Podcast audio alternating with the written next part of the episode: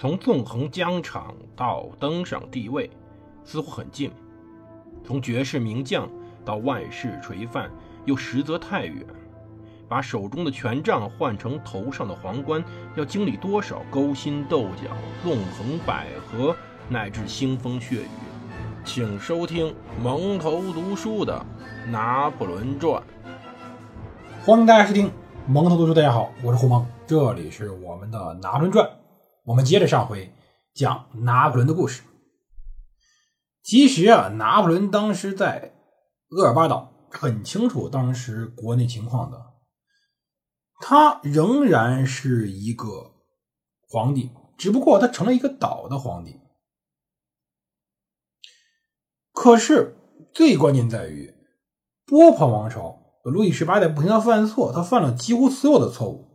他呢没有真正的治理好经济，他呢为了自己的位置与英国签了新的关税协议，导致本国的生产业进一步萧条。他呢忽视了军队的诉求，他把军队开始降级，他让军人失去了荣誉感。当然，最关键的问题在于当时一个流言，当然这个流言到底是真的还是假的，我们无法确定。当时维也纳会议谈判时候呀，曾经有这么一个说法，或者说。之前这些盟国跟拿破仑所签的条约，实际上都是废纸，真正在执行之间没有任何的君子的协定。比如说，路易十八就没有给拿破仑付过钱，拿破仑钱是不够用的。比如说，他们在商讨一个问题，盟国计划逼迫他离开厄尔巴岛。法国驻圣彼得堡大使约瑟夫·德麦瑟提出，可以把澳大利亚的小殖民地植物湾作为终点。苍天呐，澳大利亚！也有人说，可以把当时特别特别偏远的圣赫拉纳岛作为终点，让拿破仑去那儿去。当然，拿破仑最后还是去了这里。他呢，实际上是大西洋中部的一个英属小岛。法国骚动不安，使得当时拿破仑非常兴奋。拿破仑在一八一五年十一月十三号和约翰麦克唐纳聊了两个小时。他对于在莫斯科待了太久这一点。他表示认可，他承认到说：“我试图征服英国这是错误的。”他坚持自己卸下国际事务中的职责。当时麦克塔纳马拉说：“历史上有三个伟人：亚历山大、凯撒、拿破仑。”拿破仑非常高兴，一言不发。他呢，眼睛都湿润了。麦克纳马拉的说法是拿破仑从学生时代起一直想听的话。他一直很崇拜亚历山大和凯撒，能够与这两位偶像并肩，是拿破仑一生中的梦想。当时他与拿破仑聊了很多东西，聊了莫斯科会战，聊了威灵顿，聊了当时整个欧洲的情况。拿破仑也在商讨着自己的未来，也在考虑着自己的未来。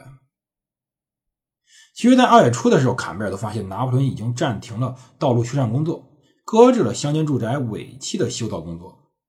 当然，原因是费用问题。他打算卖掉费拉约港市政厅。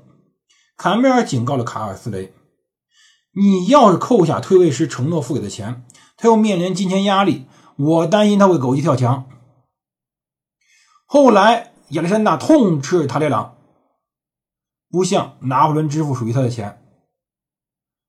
要是我们向他食言，我们怎能指望他遵守诺言？这就是问题。我们都知道，后来拿破仑离开了厄尔巴岛，离开了这里，最后指挥了他的军队，再次进行了一场著名的滑铁卢之战。我们都认为拿破仑没有遵守他的协定，没有待在岛上好好当他的岛主。但是实际上，是这些人，是这些盟军没有真正的诚意，是台朗，是路易十八。拒绝给他支付款项，是他们还幻想着把拿破仑丢到澳大利亚，丢到圣赫拉纳岛上，丢到那个远离、非常非常远离他的故乡的地方。他希望再也见不着这位矮子。在一八一五年二月时候，拿破仑的前秘书弗利弗勒里德沙布隆到访，捎来了马雷的信。马雷说，法国已经做好充分的准备迎接皇帝归来。拿破仑问。弗勒里的军队态度如何？弗勒里说，士兵们被迫着喊“国王万岁”，但他们轻声的加点内容，喊成“罗马王万岁”。要知道，“罗马王万岁”和“国王万岁”在整个的法语体系里，指的多了一个单词，多了一个后缀，多了一个罗马的后缀。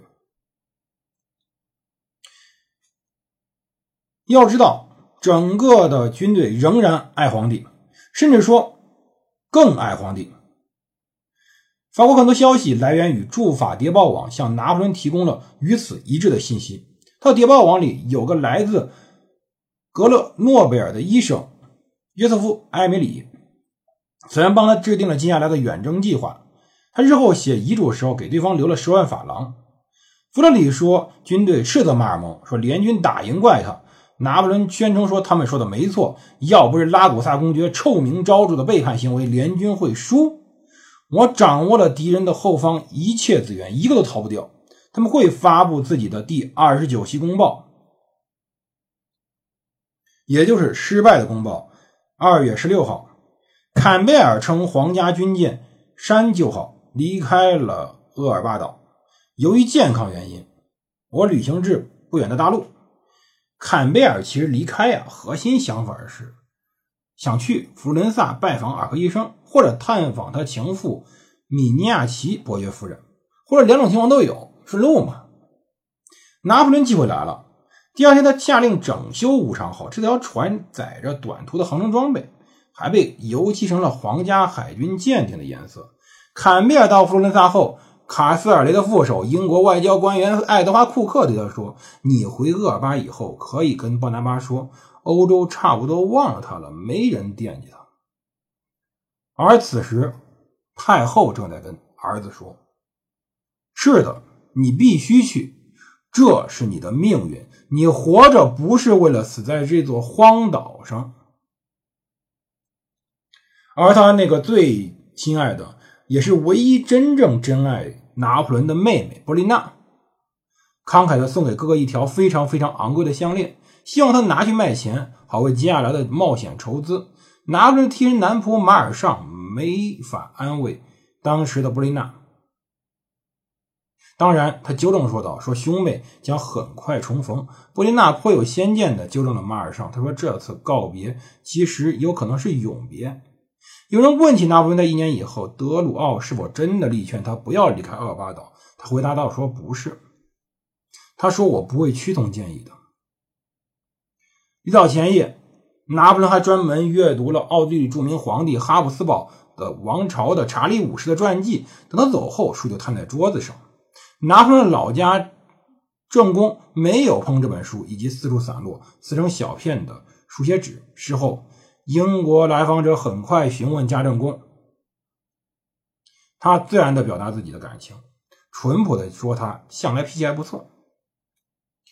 在一个重要的日子里，在一八一五年二月二十六号晚上，拿破仑乘无常号离开厄尔巴岛。这艘三百吨的十六炮双桅船刚起锚，船上六百零七名老禁卫军掷弹兵就知道他们要去法国，他们高呼“巴黎或死亡”。拿破仑带着贝特朗、德鲁奥、康布罗纳铁矿矿主庞斯先生、医生舍瓦利埃·弗罗以及药剂师加特先生，他们计划用八艘小船征服一个欧洲大国，除了无常号。船队里最大的三艘船分别重八十吨、四十吨、二十五吨，八艘船载着当时没有马骑的一百一十八名波兰枪骑兵，一个不足三百人的科西嘉营，五十名宪兵，八十名平民，当然其中有当时拿破仑的仆人。这支军队一共有一千一百四十二人，两门轻加农炮，一阵海风送他们去法国路上，他们还差点撞上法国海军两艘巡洋舰。拿破仑在甲板上待了很久，同军官、士兵、水手们聊天。枪骑兵的指挥官耶马诺夫斯基还记载到说：“我们在他身边躺着、坐着、站着、溜达着，亲切着问个不停。他们很不慎重，好几次问他你怎么看待活着的某个人、某个国王、某个元帅、某个大臣，还讨论自己在战局中乃至内政政策中臭名昭著的部分。可是他竟然毫无保留地回答着，没有露出来一丝愤怒或者不耐烦。”拿破仑还坦率说：“现在想做的事，做此事的困难，他的手段，他的期盼。到三月一号，五天之后，吴昌浩到了法国的南部海岸，驶入了如王海湾。下午五点，拿破仑的军队下船了。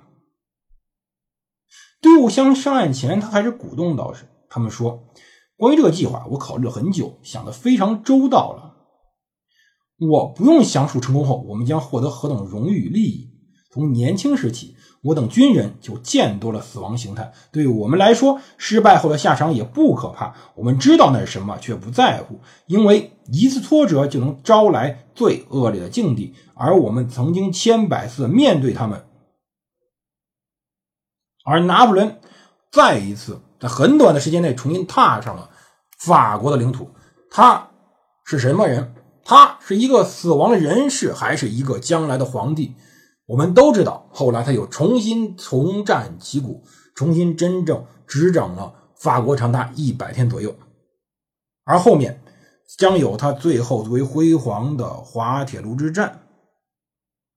这是一个无比伦比的故事，这是登峰造极的一个故事。究竟后面他如何返回巴黎，如何取得他的成功？我们下集再说。这里是摩托的树，我是胡蒙，我们明天再见。